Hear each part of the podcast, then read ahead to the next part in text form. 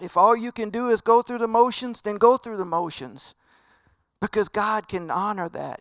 When we do all that we can do, maybe it's all that we can do to go through the motions. I'm sorry when I just sang another song. Take me back to where we started. I open my heart to you. If we could just get back to where we started. When we, when we were born again, when we accepted Jesus as Lord and Savior, and the weight of sin was lifted on us, and the guilt of sin was lifted from us, and that place was so pure. That place was so refreshing. That place was life changing. I remember my father in law when he got saved and filled with the Spirit. He came out of the meeting and he was saying, The trees are different. The trees are different. People are different. Everything I see is different and everything was new to him, and his life was never the same. But sometimes we go through life and we lose that newness. Sometimes things happen in life that takes that newness away from us, and it, it loses its luster. And just as the apostles were in the presence of Jesus and he blew on them and said, Be filled with the Holy Spirit. And then when the church came under persecution, they got in the room and they prayed for more of the Spirit. And the Spirit filled them, and there was a sound of a rushing wind, and the building was shaken. And they went out and they furthered the spreading of the gospel because they had more of the Spirit to do the task that was set before them. So we have to have more of God. We, we need to never be satisfied with where we are. It's so easy to sit 20 years in the same place, in the same chair, under the same teaching, in the same house, in the same church, and leave the same way and never be changed. That's easy. That's easy. But I don't I don't want to accept apathy. I don't I want to reject complacency. I don't ever want to be the same. This isn't even in my message. God's desire is that the anointing flows in us, on us, and through us. The anointing is not for us to roll all over the floor and laugh and cry, and all of that's good, and all of that's part of the Holy Spirit because our body can't stand still when the presence of God is all over it.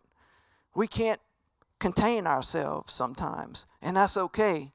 But that's not what the Holy Spirit's for. The Holy Spirit is for saving souls, for building the kingdom of God and for furthering the spread of the gospel. That's the whole purpose of the Holy Spirit to get us to a place where we can be effective servants and effective ministers to God. You know, if you want to serve God to that capacity, sometimes you're able mentally, but you're not able physically. Sometimes you're able physically, but you're not able financially. God wants us to get us to a place where we, we're able able servants and workers for Him mentally, physically, financially, emotionally. He wants to get us healed, He wants to get us fixed. We don't have to stay broken. When I met Donna, she had a lot of health issues. She was a mess. No, I'm just kidding. She wasn't a mess. Praise God for her. She's an angel. But she had a celiac disease where whenever she ate bread, her stomach messed up. She had a pseudo tumor on her spine where it made her optic nerves bulge out. And the eye doctor had found it. It would cause her head to hurt, migraine headaches. She had to have spinal taps to relieve her pressure because she was overpressuring. She didn't have no check valve or relief valve or something. So I don't know how all of that works. And then, then they found a spot on her brain and said she had multiple sclerosis. We started praying for the first one, celiac disease, and God healed that. When, when the report came back about the pseudo tumor, we went to God and said, No, God, no, we, we reject that report. We don't believe that report. We believe the report of the Lord. She's healed in Jesus' name. And her eyes got better. And the migraine headaches went away. And she didn't have to suffer for that anymore.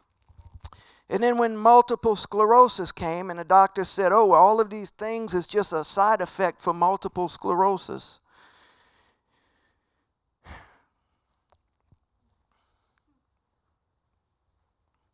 David Hogan had came to church, and prayed for her, she came sit in the seat beside me and she said, You know, when he prayed for me, I seen blue lightning. I said, You did? She said, I'm telling you, I seen blue lightning. And right after she said that, David Hogan went and got the mic. He said, I want you to know that sometimes when I pray for people, people see blue lightning. Exactly what she seen. All of her symptoms went away after that night. She went back, got an MRI scan. The, the spot that was on her brain that they said was MS was gone. The doctor told her what was on the scan is not on the scan anymore. God healed her from MS. I'm telling you that that same spirit, that same anointing, that same healing is in this place tonight. That same spirit, supply of the Spirit of Christ Jesus is here with us tonight. In fact, if you're a believer, it's inside of you. If you're a believer, that same anointing is inside of you. The Spirit of Christ Jesus is inside of you. That brings us to Philippians 1:19. Philippians 1:19. We're going to talk about putting a demand on an anointing, placing a demand on the supply of the Spirit of Jesus Christ. We're going to talk about receiving the anointing and releasing the anointing. It's our responsibility to learn how to receive the anointing. And it's our responsibility to learn how to release the anointing into the lives of other people, into the lives of others, into the lives of our loved ones, our family, our friends, our children, our grandchildren, when the need arises. Philippians 1:19 Paul was awaiting trial in Rome and he could have either been released or he could have been executed. It was a serious situation for him. But he knew that no matter what was to come, no matter what was to come with his situation, he was going to take a, take a bold stance for God and profess Jesus Christ whether it meant him being executed. He was not going to waver in his faith, no matter what the outcome was. He was putting a demand on the anointing. He was relying on the anointing. Philippians 1:19 says, "For I know that this will turn out for my deliverance through your prayer and the supply of the Spirit of Jesus Christ." The supply of the Spirit of Jesus Christ. That's what drives us. That's what motivates us. That's what encourages us. That's what equips us. That's what gives us the ability to do what we do. That's what gives me the ability to be standing right here because two years ago, five years ago, 10 years ago, I'd be scared to death because my biggest fear was speaking in front of people. But that's what gives me the ability because I can do all things through Christ who strengthens me. I can do all things through Christ. We can do anything we need to do if you have the Spirit the supply of the Spirit of Jesus Christ living on the inside of you, that's enough. That's more than enough. So let's imagine we've been going through the desert. We, we, we took off on a journey. Let's all go take off on a journey. Lace up your shoes. So we started on a journey, and the journey was going down this dirt road, and the dirt road turned into a desert. It was hot and it was dry. We were walking and our shoes filled up with sand. We got sand all over us. We had sand in places where sand shouldn't be. We had our the tongue our tongue was sticking to the roof of our mouth. Sweat was pouring off of us. It was so hot. Our skin was starting to turn red from the sun. We got to a place where we stopped sweating because all of the water was coming out of us. And off in the distance, we see a well, we see an oasis. It's an artesian well where they have cool drinking water, refreshing drinking water. So as we walk into the well, we could just imagine the water running over us. We could imagine the feel of the water in our mouth. We could imagine it loosen our tongue from the stuck to the top of the roof of our mouth going down. You know how when you're real thirsty, you feel the water go all the way down into your stomach. This cool water, we can just imagine how refreshing it would be because we've been trekking through the desert all day long. So we get to the well, and there's no bucket. There's no way to get the water down from inside the well. Or maybe there is a bucket and you just don't see it. The water in the well does us no good if we can't connect to the water. If we can't lower the bucket in the well and draw off the water, pull the water. We, we, we went through the desert seeking water, searching for water. We find the well and we can't connect with the water. We would die next to the well, an unlimited supply of water, if we don't find the bucket. Well, the anointing is the same way.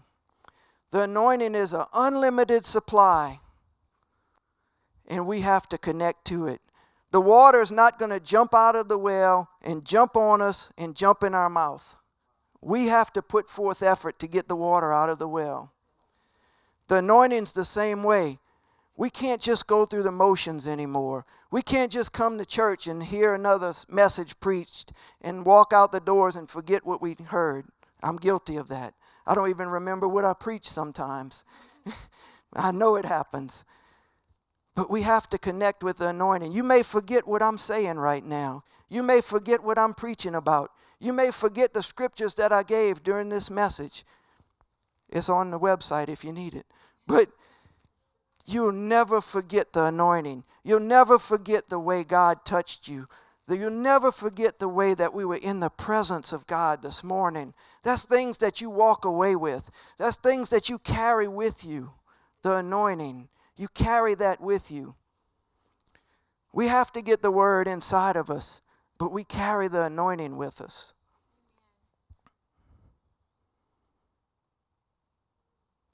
Jesus' first miracle, we talking about releasing the anointing, receiving the anointing, placing a demand on the anointing. Jesus' first miracle was when he turned water into wine. He went to the wedding feast, and his mom came and told him, Son, we have a problem. They ran out of wine. And he said, Woman, it's not my time. My hour is not yet come. But she placed a demand on the anointing. In fact, it was a command, it was from his mama, and she probably cut him some eyes. And he said, Okay. He said, Get the vessels, six empty vessels, 30 gallon clay water pots, and fill them with water. The vessels are us. Donna talked about that in her abundant life teaching. We are made of clay. We're, we have to be empty vessels. And he said, fill them with water. And the water represents the Word of God. In Ephesians 5, it talks about the washing of the regeneration and renewing. That, that he may sanctify and cleanse her with the washing of the water by the Word. The washing of the water. Paul was talking about the church, that it may be cleansed with the washing of the water by the Word. So Water was associated with the Word of God. Jesus said, Fill the clay pots with water. So they filled it, the pots, the empty vessels, us, with water, the Word. And as they drew the water out of the pots, it turned into wine. As we release the Word of God inside of us, the anointing flows from us into the lives of others. Into the lives of others. It was the best wine. It was for the wedding guest, for the guest of the feast. It was the best wine. The anointing is the best wine. There's nothing to compare with the anointing of God. In Titus 3 5, if we could put up Titus 3 5. okay. It says, Not by works of righteousness which we have done, but according to his mercy he saved us, through washing of regeneration and renewing of the Holy Spirit. You see, the word washes us.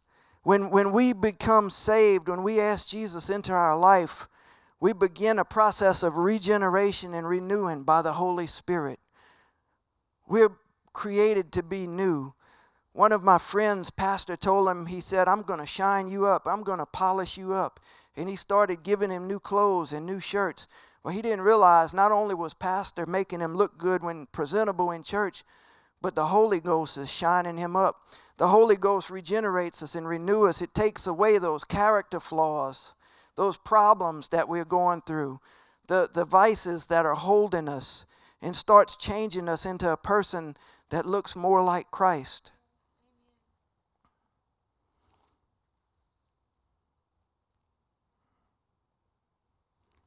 What's stopping us from receiving and releasing the anointing? We have to know what's stopping us. Are we drawing it to us like dipping a bucket into a well? Tonight, we're going to find the bucket, we're going to fill the bucket, and we're going to flow out of the bucket. We're going to pour the bucket out. But first, we have to know that the well is ours to drink from. If we'd have came up on that well and we didn't know that we had permission to get a drink, we would have been hesitant to drink. We'd have thought maybe if we tried to drink, we'd have been in trouble with the owner. God wants you to know that the well is yours. The anointing is yours, the supply is yours, the bucket is yours, the rope, the crank to lower the bucket down, all of that is ours. Jesus died that we can have the Holy Spirit. He went back to heaven. He said, It's better for me to go back to the Father that the Holy Spirit comes. And he, he said, I'll go back to the Father and send you a helper, a comforter, a paraclete in the Greek, someone who can complete you in every way, someone who can hold you up, who can work through you to do things that you can't do on your own. So the well is ours. We have permission to drink from the well. In the bucket, we have to know about what it takes to dip into the anointing. What does it take to, to put a demand on the anointing? What does it take to draw the anointing to us? Don't, we don't want to come and just go through the motions. We want to press in. We want to be that person that comes up and gets everything that God has for them. And then we need to know when and where to pour the bucket out. When and where do we pour the bucket out? We pour the bucket out whenever a need arises. Whenever we're in the situation. If you're a believer and have the anointing in you, then you're totally equipped with every spiritual gift that you need at an appointed moment. If you have the Holy Spirit inside of you, if you ask Jesus into your heart and He filled you with the Holy Spirit, then you have everything you need to know anything in the Word and operate in any spiritual gift at an appointed time. My father in law, again, using him as an example, and I mentioned this already, he couldn't read. He had a third grade education. He had to go to work on the river all of his life, so he never was able to really learn how to read. He tried to read the Bible, he did the best he could, and God helped him through some of it. But he would go out and cut grass, and I told him, whenever you're cutting grass, just pray in the Holy Spirit. Donna mentioned that to me today. She said, You cutting grass before church? I said, That's my prayer time. I'm cutting grass, but I'm in the spirit. I'm in the anointing. I'm praying as I'm cutting the grass. And he came in crying, tears. I thought he was sweating, but he was crying, tears rolling down his face. And he said, The Spirit of God spoke to me. I said, He did. What did he say? And he quoted like a whole chapter out of Revelations. And I was like, What? And he couldn't even read. But God had spoke that to his heart. So if we filled with the Holy Spirit, we have everything we need. It says the Bible says that the Holy Spirit will bring it back to remembrance the things that we need. We don't even have to prepare what we're going to say. Heavenly Father, I just ask that you fill us up tonight. Fill us up, Lord God. You know, if I have a bucket that I want to fill, I want the bucket full. I don't want a half filled bucket. I don't want to be a half filled bucket. And if you're pessimistic, it may be a half empty bucket. But Lord, we just bind the spirit of pessimistic, pessimistic thinking in Jesus' name. I want to be a full bucket, overflowing, running over. We, we heard of supply and demand. And demand dictates the value of the supply. If there's a greater demand, the supply is worth more money. It also dictates how much of the supply can be produced efficiently.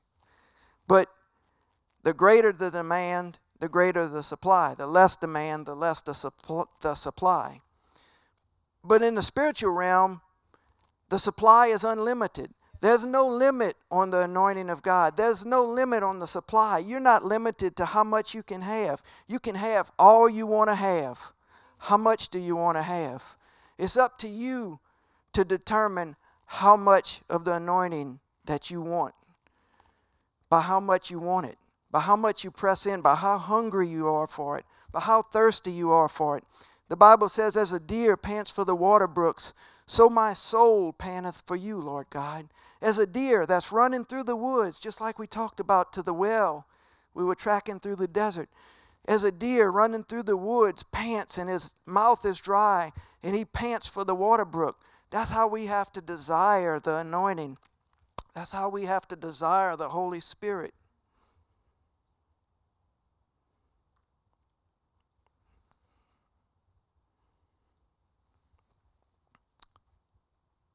As we talked about earlier, the presence of God is here tonight. The Holy Spirit is here tonight. There's a bucket of anointing for everything that you're going through. There's a supply of the Spirit of Christ Jesus for everything you need. And everything you need is found in the anointing, in the presence of God, in the supply of the Spirit of Christ Jesus, in the reservoir, in the storehouse. Storehouse is another word for supply in the Greek. Everything you need is found in the presence of Jesus. It's so quiet in here. Man, y'all quiet tonight. There's a bucket of anointing for healing.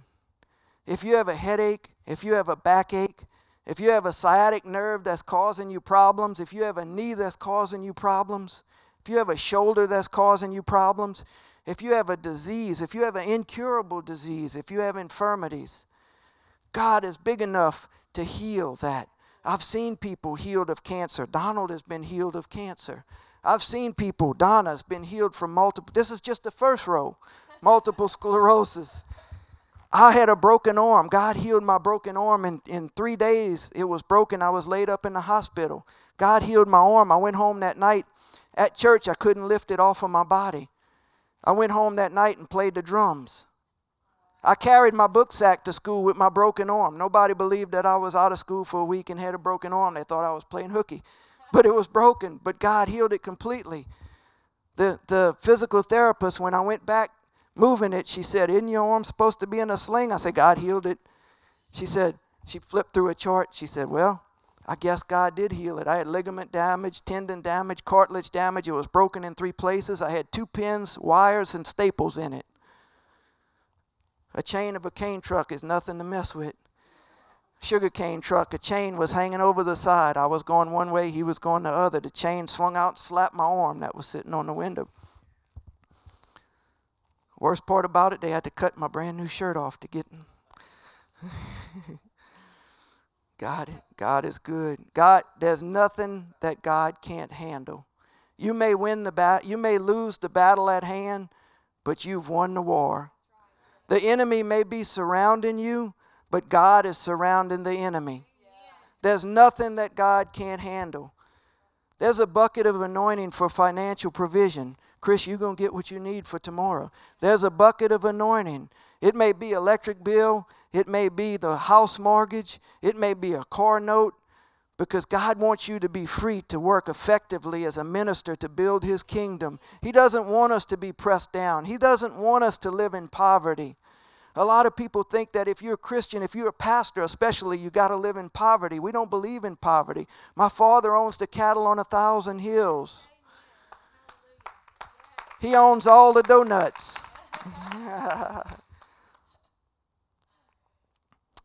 There's an anointing for breakthroughs.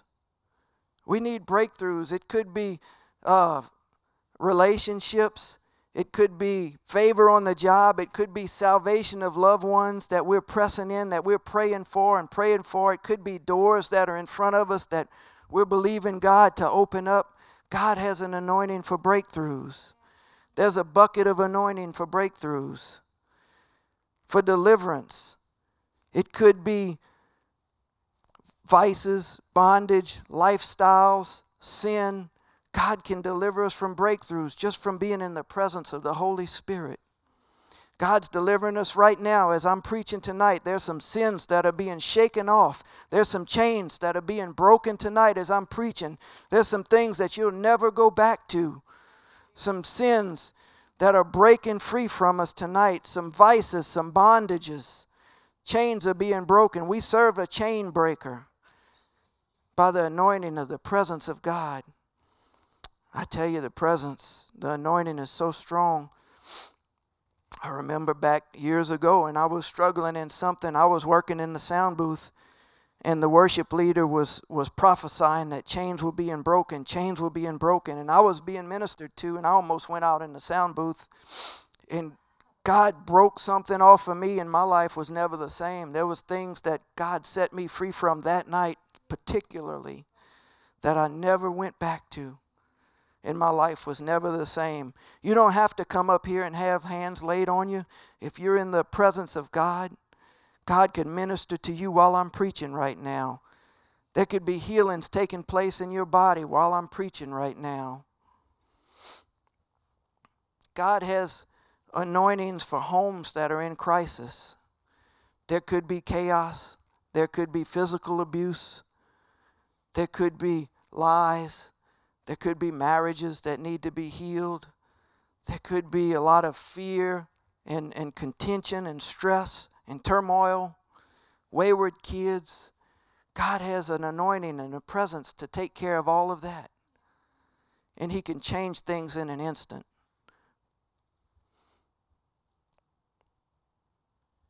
God's anointing, the well will never run dry. The well is deep. The anointing, I heard someone say one time that the Bible is so shallow that a new believer can wade in and swim around. And it's so deep that the theologians can dive in headfirst and never touch bottom. The anointing is the same way. The anointing is so powerful that new believers can get just a taste of it and be satisfied. And people that have been saved for 30, 40 years can never get enough of it the anointing. We have to receive the anointing. We have to release the anointing. We have to know that the anointing's for us and it will never run dry. Ephesians 4 4 8 says that Jesus gave some gifts unto men. You can put up 11 and 12. And 11 and 12 says, He gave some apostles, some prophets, some evangelists, some pastors, some teachers for the edifying, for the equipping of the saints, for the work of the ministry, for the edifying of the body of Christ.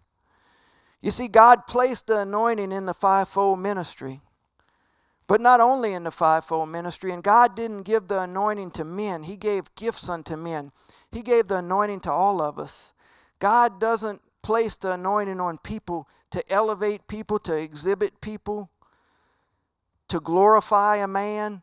God didn't give the anointing to glorify a man. God gave the anointing to bring glory to a man through a man. He gave us the anointing by men to bring glory to a man through a man. But all of these gifts of the Spirit, the fivefold ministry, the working, the apostle, prophet, evangelist, pastor, teacher, all of these are the same spirit. It's the same anointing. It's the same spirit that rose Christ from the dead lives inside of us. The same spirit that rose Lazarus out of the grave lives inside of us. The same spirit that split the Red Sea lives inside of us. The same spirit that brought the animals on the ark two by two and closed the door lives inside of us. The same spirit that when God spoke, let there be light, lives inside of us. It's the same anointing, the same spirit. And he gave gifts unto the men. He gave some apostles, some prophets, some evangelists, some pastors, some teachers for the working of the ministry, for the edification of the body of Christ, for our benefit. The apostles have certain gifts and certain talents but they're different than the evangelist. The evangelist has the certain gifts and certain talents, but are different from the apostle. But it's the same spirit that supplied the gifts. The prophet has certain gifts and abilities that are different than the evangelist and the apostle, and the teacher is different than all of them apostle, prophet, evangelist, pastor, teacher. All of them are different.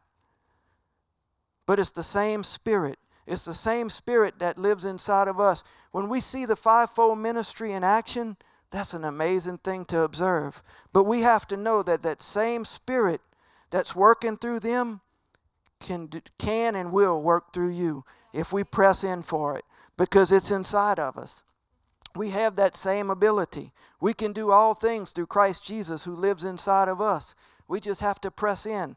We have to find our place, find our pocket in the body of Christ, find our place in the body of Christ, press in and allow, allow God to use us, allow God to work through us.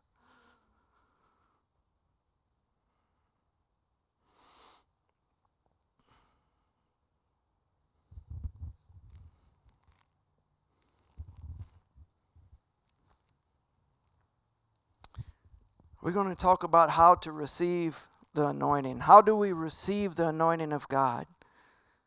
What does it take to receive the anointing of God? Our attitude has to be right, our focus has to be set, and our heart has to be ready. Those three things we need to do to get in the right mind, mindset to receive the anointing of God. Our attitude has to be right. We have to be humble. Not proud, not boastful, not arrogant. We have to be teachable, able to be taught.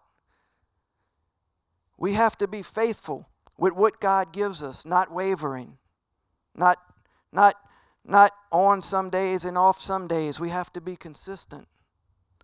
And then we have to come with anticipation and expectation. We have to be hungry.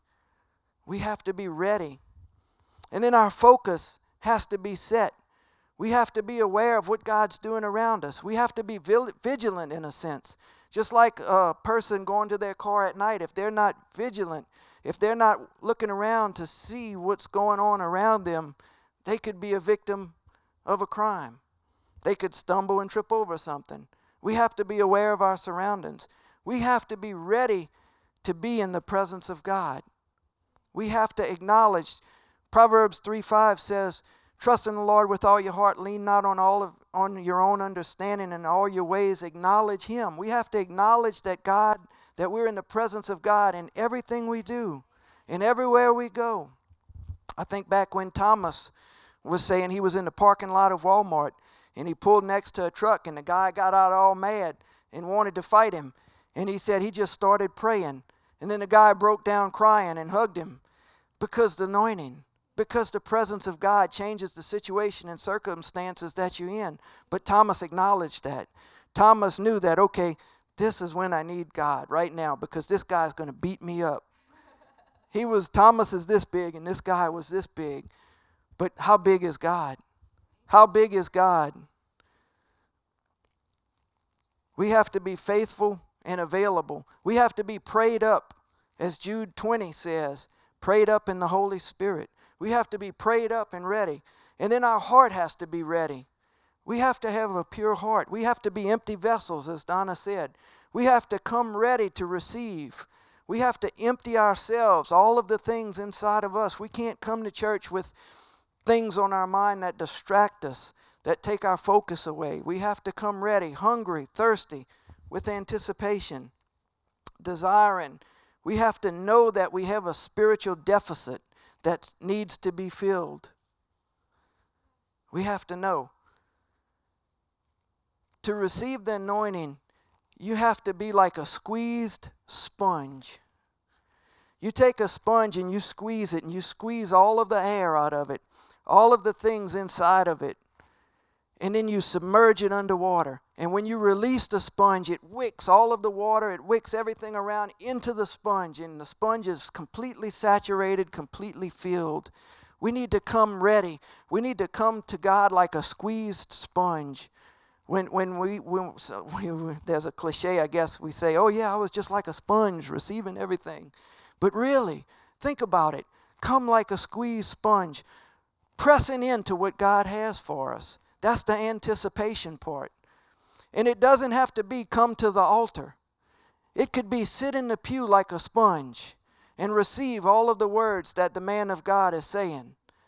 When, when Pastor Eduardo was here, even though he had an accent, but I, I caught the accent because it wasn't far from Cajun. But, you know, I was like a sponge. I wanted that fire for evangelism, that passion for evangelism that he had, and I got it. But that's what we need in this church is a fire for evangelism because we're a new church just starting and God's going to grow us. I'm believing for five new families by the end of the year. I told Pastor that's my goal to at least get five. Five is not a big number. We can have we have one new family tonight. Y'all can stay. Y'all from Georgia, right? Yeah. We're glad y'all are with us. Um, but but we have to come ready. We have to come like a squeezed sponge.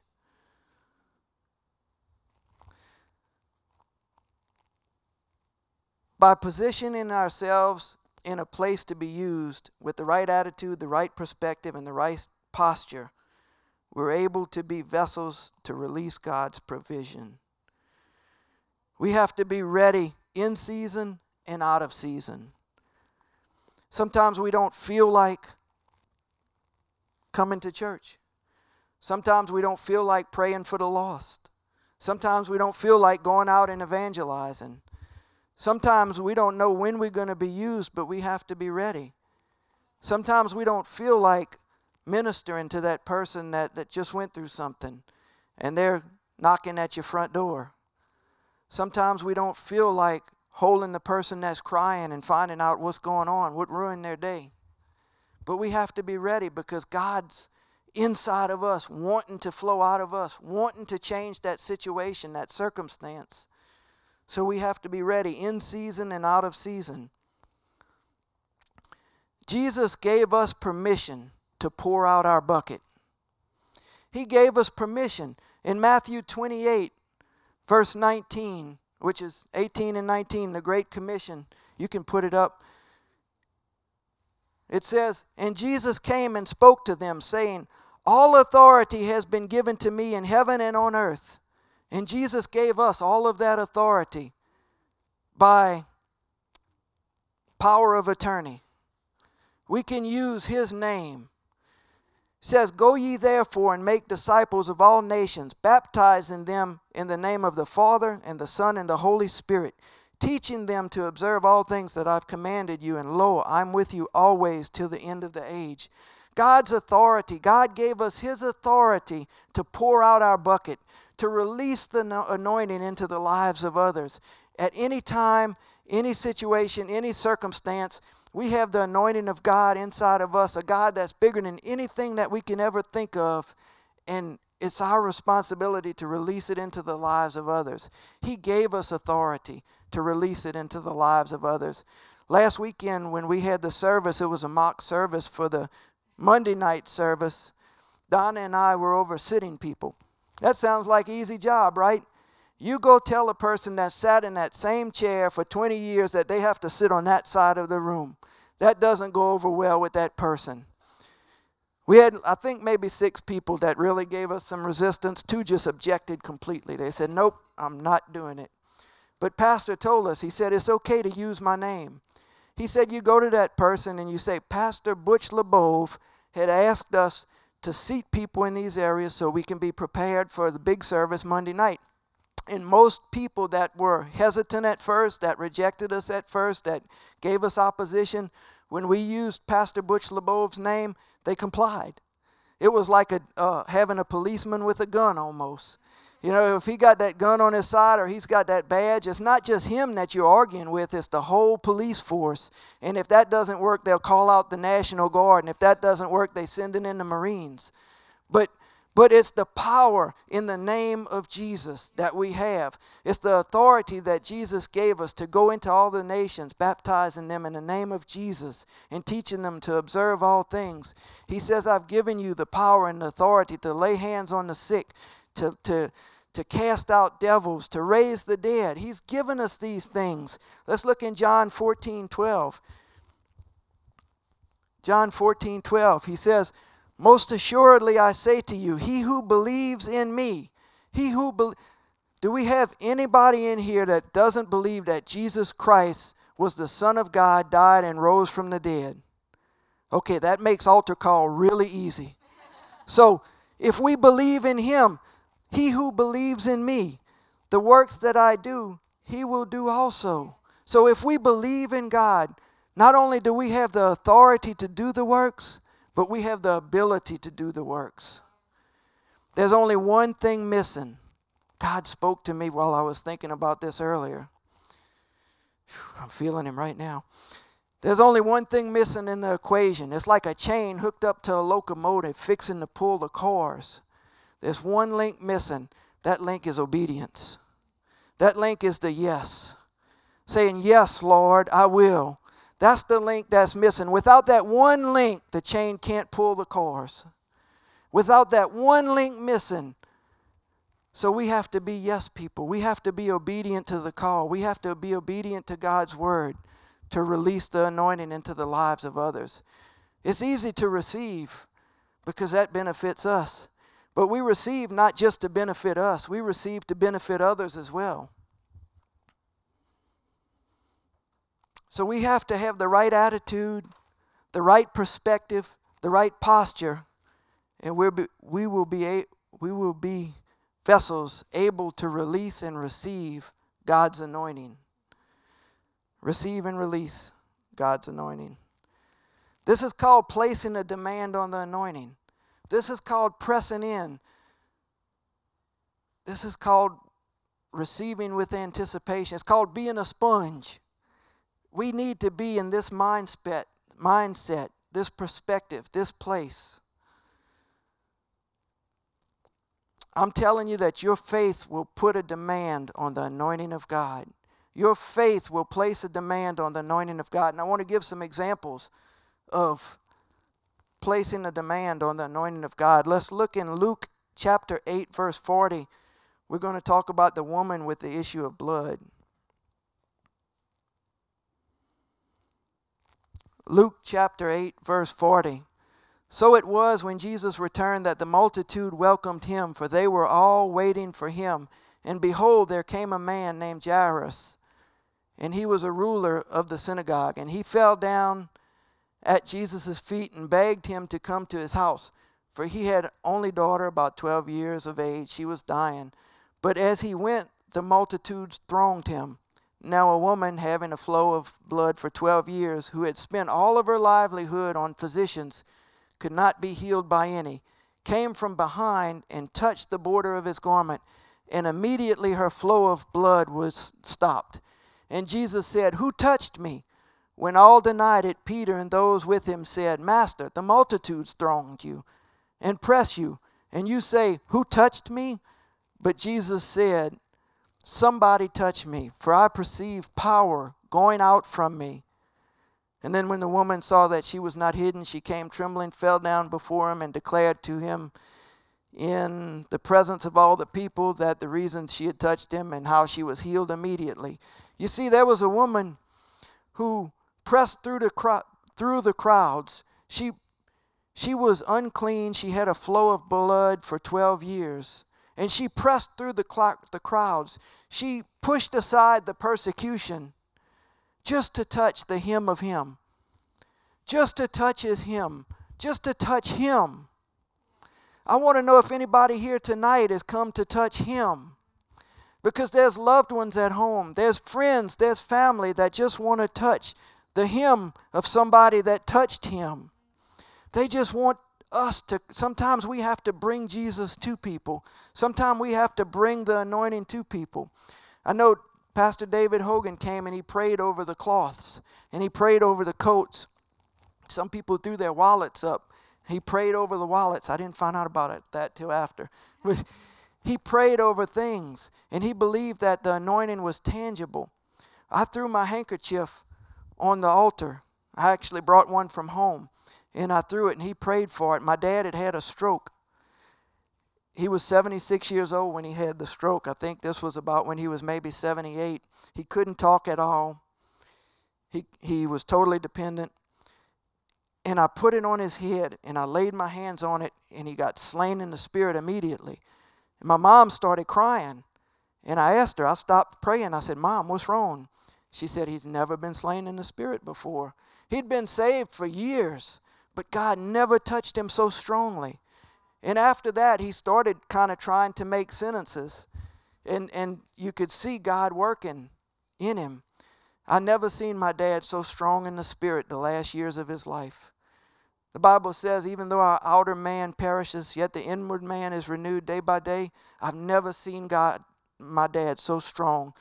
Totally dependent on other people, couldn't speak, couldn't walk, couldn't dress himself, couldn't get in bed, couldn't get onto the toilet, couldn't get out of his chair by himself. But he was never so strong spiritually. And it spoke volumes to me. So the woman she pressed through the crowd, and all of these people were pressing on Jesus. He was like a celebrity walking through a crowd. All of them were pressing on Jesus, they were touching him. And he said, Who touched me? And the apostles said, What do you mean, who touched you? Everybody's touching you. Everybody has their hand on you. Everybody is pressing on you. How can you even say that? They probably rolled their eyes. And he said, No, somebody touched me. It was a touch different than the other touches. There was something about that touch that was different than every other hand that was laid on Jesus. And what was it? It was the demand. It was the person pulling the water out of the well. It was a different touch. And he said, I felt virtue flow out of me. When we come ready to receive, when we come with anticipation, when we come in dire need and in desperation, when we come and He's the only person that can resolve our situation, virtue is going to flow out of Him. Virtue is going to flow out of Him. And the woman was healed. The woman was healed and knew that she was healed because the Bible says the flow of blood stopped. She knew that she had been touched. We know when God touches us. It's not a question when God gave me that word this morning, sometimes God gives me words that He wants to share. I don't have a question of, Lord, is this you? No, if I don't share that, I'm going to die. That's how I feel. Like a fire inside of me. And there's no question, this is from God. I have to share it, or something bad's going to happen to me. It's just, I start shaking on the inside, if that makes any sense. And it's almost painful, it's so strong. And, and God says, You have to release it. You have to release it. Release what I've given you because we have to be faithful with what He gives us. Because if we're not faithful with the little things, He won't trust us in the big things. So we have to be faithful in the little things. And the first time I gave a word in church, I knew I was going to die. I was like, Oh, this is scary. This is scary. But it's that link, that one link of, Yes, Lord, I will. Obedience will stop the train that one link hooked from the locomotive to the rest of the cars, that link of obedience, that think of yes, that, that link of yes, Lord, I will, will stop the train. Let's look at the two blind men. Matthew 9, verse 27 to 30. This is just a few verses. Three verses. Matthew chapter 9, verse 27 to 30. But I believe this is my favorite story in the Bible. I've gleaned so much off from this story. And this is the only story in the Gospels that this particular two blind men were healed. It's not shared in Mark, Luke, or John, or any of the other Gospels. It's just found in Matthew. It says, When Jesus departed from there, two blind men followed him crying out, saying, Son of David, have mercy on us. And when he had come into the house, the blind men came to him. And Jesus said to them, Do you believe that I'm able to do this? And they said to him, Yes, Lord. Then he touched their eyes, saying, According to your faith, let it be to you. And their eyes were open. This story has so much meat in it, so much things that encourage us. It's a story of three main characters. Jesus exemplifies love. Jesus is love. But Jesus exemplifies love. And the two blind men place a demand on the anointing through their desperation and their unstoppable faith. They place a demand on the anointing. In verse 27, where it says, Two blind men followed him, crying out, Son of David, have mercy on us. It wasn't uncommon to see blind men in those days. Just as the apostles said, were they blind because of their parents' sin? You see, blindness was passed down through childbirth from a disease that the mothers often carried because of sin and because of lack of medical expertise in those days. So it wasn't uncommon to see blind men in those days. So these two blind men were perceived to be blind because of the sin of their parents. So the community rejected them. It set them aside. It, it, it looked down on the blind men. So it wouldn't give them any help. So they were in a desperate situation. They were blind and nobody would help them. So oftentimes they paired up. So you would have two blind people together because they would help each other. And Jesus was speaking in one parable, and he says, Just as the blind lead in the blind, one falls into the ditch. This probably happened often. It's true because nobody else would help him. So the blind would get together and they would try to lead each other around the best that they could, which wasn't good. So they would end up in a ditch. So these blind men were in a desperate situation and they were crying out to, to God, to Jesus. They said, Son of David, have mercy on us. Son of David. The Jews believed that the Messiah, the Savior, would come from the lineage of King David. So when the blind men cried out, Son of David, they were claiming the well.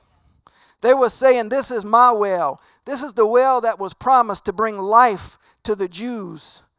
This is the well that was prophesied, that all of the messianic prophecies were given. He's the son of David, he's the Messiah, he's the Savior. So they were claiming it to be theirs.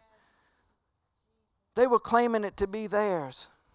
In Romans chapter 1, Paul was telling the Romans, he said, concerning his son, Jesus Christ our Lord, who was born of the seed of David according to the flesh and declared Son of God with power according to the Spirit of holiness by the resurrection from the dead. So he was declared the Son of the flesh because he was the seed of David. Jesus was 100% man and he was 100% God. But he was the Savior, the Christ, the Messiah, because he came from the lineage of David. So, this is what the blind men were doing. They were claiming him as the Messiah. Son of David, have mercy on us. And they were crying out with all of their heart because they were desperate. And it's a desperate cry that moves the hand of God and reaches the throne of heaven. And they were crying out, Son of David, have mercy on us. And everybody around them was saying, Hush, hush, shut up, shut up, hush. Jesus had just came back from a missions tour. If you read, go back and read the chapter before Matthew 8, is when he healed the, the, the daughter, um, where he said, Tabitha, rise. He also went to the Garden of Gadarenes, where he cast the, the demon out of the demoniac, and it went into the pigs. He had went across the sea, He came back. He was going to Peter's house, and they were going to rest. And here were these blind men a day jesus's day never ended it was always about ministry it was always people pulling on him pulling on him pulling putting a demand on the anointing so these blind men are saying jesus son of david have mercy on us and he kept walking the bible says and when he had come into the house the blind men came to him why didn't he stop have you ever wondered why Jesus didn't stop? What would happen if Jesus answered all of our prayers immediately? I think sometimes Jesus tests our faith and wants to know how much do we want it? How much do we want this healing? How much do we want this breakthrough? How much do we want this deliverance? How much do you want more portion and anointing from God? Jesus is Jesus tests us sometimes to find out if we really want it. So he kept walking to the house and he went inside. And they came and they knocked at the door. And Jesus opened the door and welcomed them in. You see, God's door is always open to us. We have direct access to the throne. It says we can come boldly to the throne of grace where we obtain mercy and find grace in the help of in, in the time of need. The door is always open. The veil was rent in two, and we have access into the holy of holies. So the blind two blind guys went in. And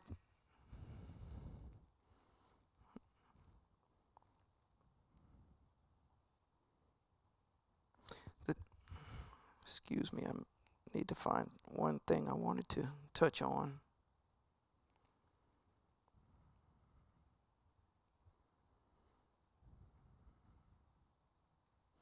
The blind men knocked on the door.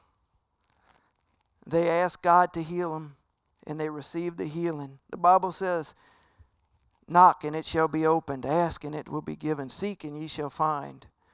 So they actually exemplified this. And then as they went in, Jesus asked them,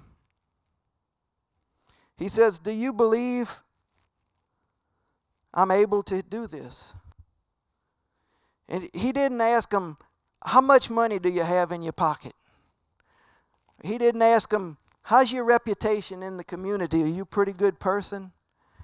Jesus didn't even ask them, How many sins have you committed today? All he asked was, Do you believe? That's all Jesus wants is us to believe. All he wants is us to have faith that he can do what he needs to do on us, in us, and through us. All he wants us to do is believe. But yet sometimes we talk ourselves out of it.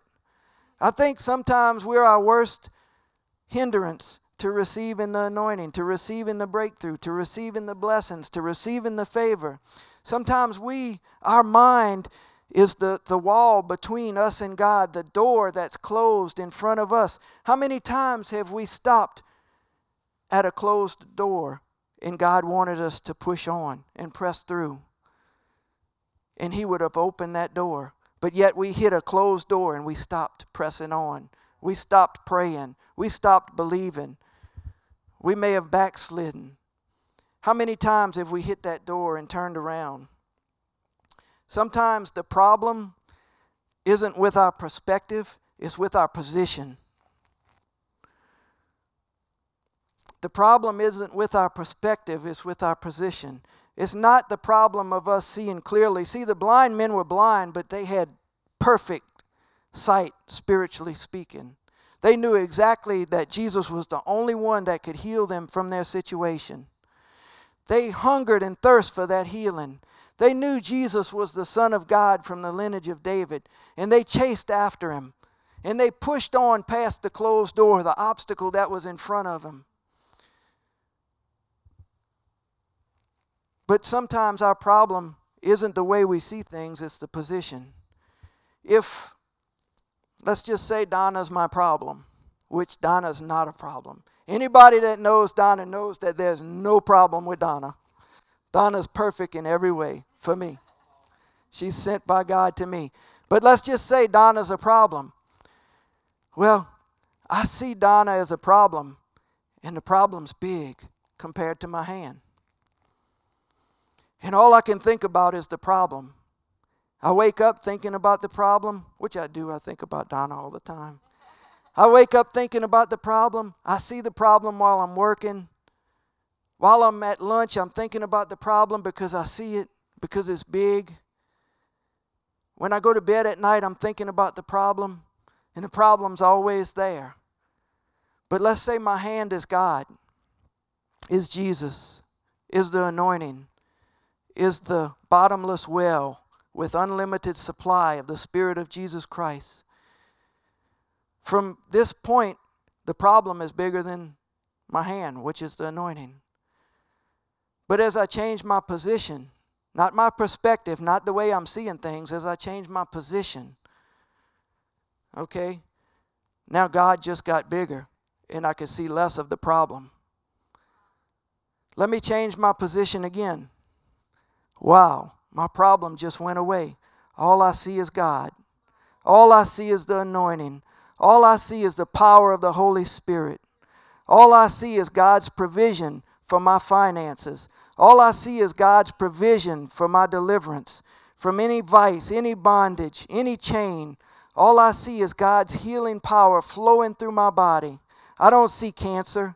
I don't see AIDS. I don't see broken bones. I don't see kidney failure. I don't see diabetes. I don't see multiple sclerosis. All I see is the anointing of God. All I see is Jesus.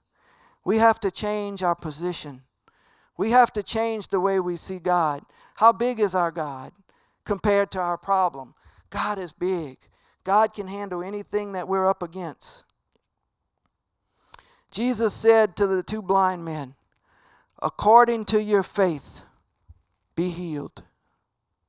According to your faith. He didn't say, receive your healing proportional to your faith.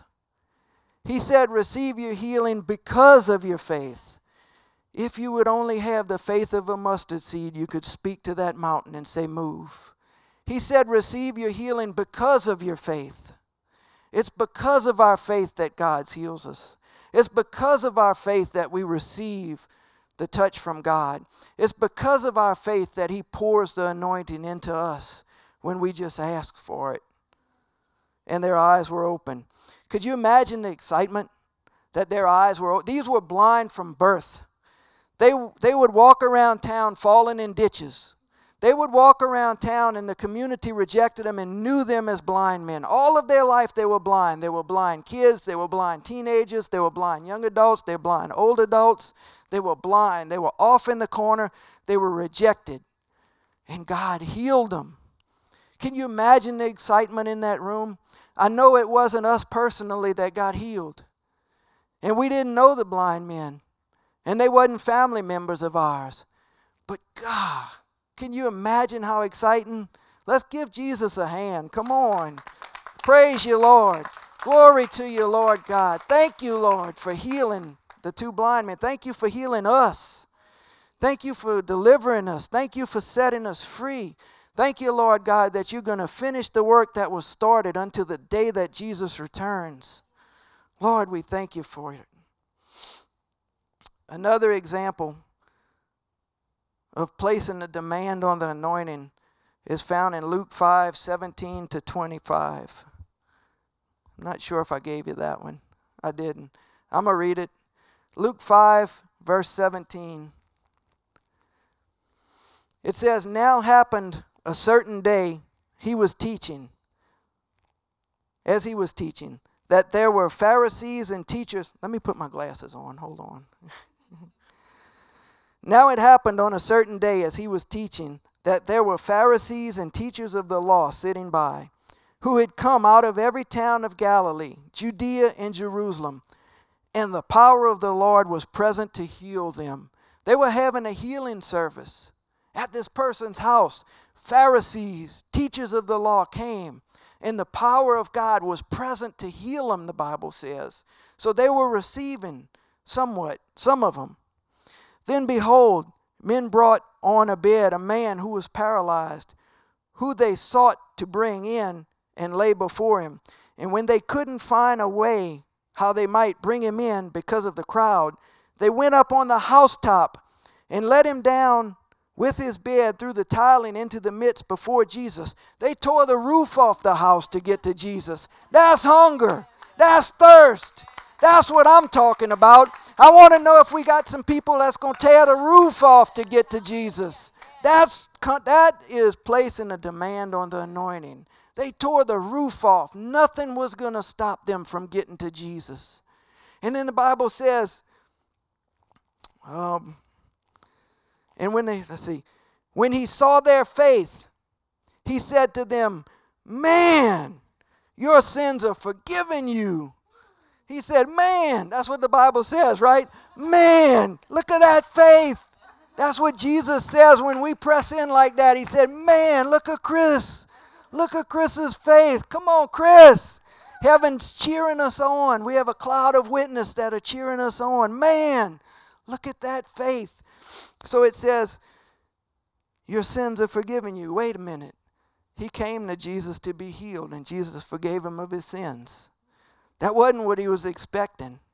I think his heart probably dropped. Okay, Lord, yeah, I do need forgiveness, but you know, I came for healing. God doesn't always do things the way we think He's going to do it, or the way we perceive He's going to do it, or the way we want Him to do it. But this had to be done because He wasn't the only one there. There were Pharisees, there were teachers of the law that was in their presence, and Jesus had to do something to expose their heart. He had to do something. So He played a little mind game. That's what He did. So it says, And the scribes and the Pharisees began to reason, saying, Who is this who speaks blasphemies? Who can forgive sins but God alone? It was okay for Jesus to miraculously heal people, but they wouldn't accept him forgiving sins because by their ceremonies and rituals and religion, they had their own way to forgive sins. They had their own way. The Bible says if we confess our sins, He's faithful and just to forgive us our sins and cleanse us from all unrighteousness, not just the little white lies. But Jesus perceived their thoughts and he answered and said, Why are you reasoning in your hearts? Which is easier to say, Your sins are forgiven you, or rise up and walk? But that you may know the Son of Man has power on earth to forgive sins, he said to the man who was paralyzed, I say to you, Take up your bed and go to your house. And immediately he rose up before them, took up what he had been lying on, and departed to his own house. He walked out the front door. He came in the roof, but he walked out the front door, leaping and dancing and shouting because God healed him, because he came faithful. He came hungry. He tore the roof off the place to get to Jesus. There are many other examples in the Word of God about placing a demand on the anointing. God moved with compassion on situations, but when God moved, that person was drawing Jesus to him out of desperation, out of hunger, out of thirst. It wasn't just happenstance. There are also some examples of lack of demand. The Bible talks about the widow that Elijah went to there were many widows in the days of Elijah, but Elijah was only sent to one widow in Zarephath of Sidon. Sidon? Sidon? One widow, one widow, widow. He was sent to one widow, widow. One widow, widow. In the days of Elijah. In the days of Elijah, there were many lepers, but Elijah only cleaned one leper. His name was Naaman. Why? Because there was a lack of demand on the anointing. When Jesus went to his own town in Nazareth, his own people, they said, Well, that's just the carpenter's son. He's not the Son of God. Now, the blind men claimed him. They said, Son of God, have mercy on us. But here they were saying, That's not Son of God, that's the carpenter's son. So Jesus was only able to lay hands on a few sick people in Nazareth because of the lack of the demand. Because they didn't want to put their bucket into the well, into the well.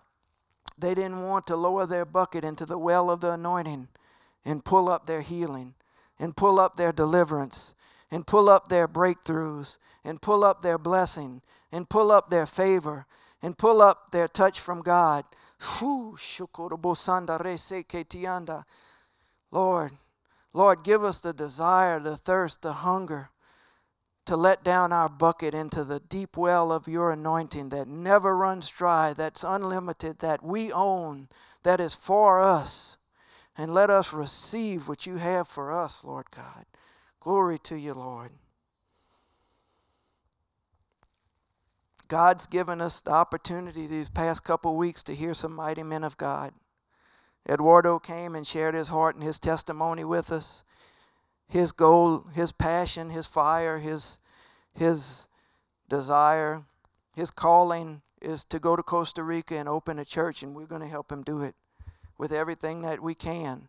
We're going to send him provision, finances, resources to help him get that church going in Costa Rica. because there's people in Costa Rica that need to hear about Jesus. They need to have the anointing. They need to, to feel the presence of God. They need deliverance. They need breakthroughs. But we do too. We need it here just as much. Rodney Howard Browne came, and his, his goal was to activate 100 men in our area that'll rise up and have a spirit of evangelism and go out and reach the lost. He didn't tell us how to do it, he just wanted people who would want to do it.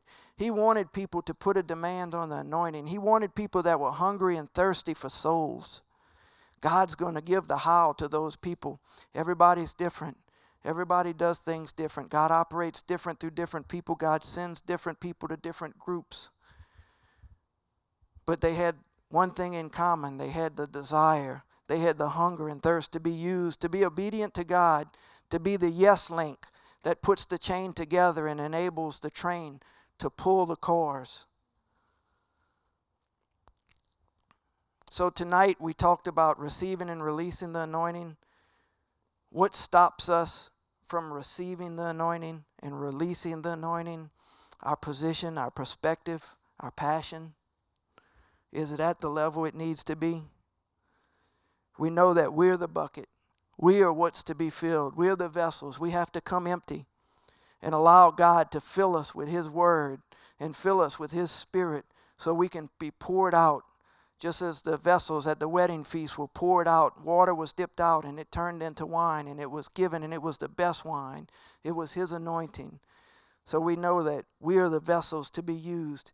And we know that when is the time to pour out? Whenever there's a need in front of us because we want to be used by God. We want to be faithful in the little things so we can be trusted in the big things.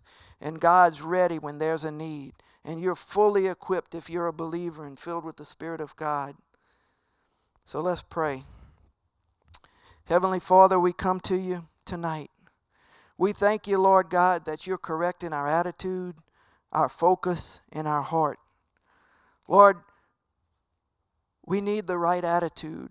We need to be humble. We need to be desperate. We need to be teachable, Lord God. Lord, we need to be faithful, not wavering, anticipating and expecting a mighty move from you. Lord, we know that there are times when we get distracted. Things come in, things steal our focus from you. But Lord, we ask that you give us clear vision of what you would have us to do, a clear vision of your will for our life, a clear vision of our place in your kingdom, a clear vision of what you would need us to do in this appointed time, a clear vision of you, Lord God. Lord, let us see you clearly, just as the blind couldn't see the physical, but their spiritual eyes were open. Lord, we just ask that you open our spiritual eyes. Make us aware of our surroundings. Make us vigilant, Lord God, always looking around for a need, always looking around to be used. Oh, we thank you, Father. We thank you that you're correcting our heart and making our heart hungry and thirsty, making our heart to where we know that there's a deficit that needs to be filled. Lord, we thank you, Father. I know earlier we said that everybody in here believes that Jesus is the Son of God, that He died and He rose. But I really want you to search your heart tonight. The altar is open. I'm going to have an altar call. But I want to know that if something happened and you wouldn't make it home, something happened and you went to bed tonight and you didn't wake up in the morning, that you knew without a shadow of a doubt that you would stand in front of God and He would say, Well done, thou good and faithful servant. We have to know that we're saved. We have to know that Jesus is Lord, that He died, that He rose, that He forgave us of all of our sins, and that our sins are cast as far as the east is from the west. Because His sacrifice was enough. He died for us. So, with all heads bowed, if you don't know without a shadow of a doubt that if you died tonight, I want to pray with you. If you could just lift up your hand. If you could just lift up your hand, I want to pray for you. Praise you, Lord. Okay. So everybody here is sure of their salvation. You may have been going through there's Second thing I want to talk to you about you may be going through life and you feel that you're walking through that desert. You feel that the sand is hot, the sun is hot, the atmosphere is dry, your tongue is sticking to the roof of your mouth, and you're just tired of the things that life has thrown at you. You may have backslidden. You may have been saved on fire for God, where we start at, and have backslid away. If you want to come back to God and rededicate your life and feel God's presence in your life again, feel the newness of salvation, the fire of God. God's a consuming fire, but He's also a cleansing fire. He's a refreshing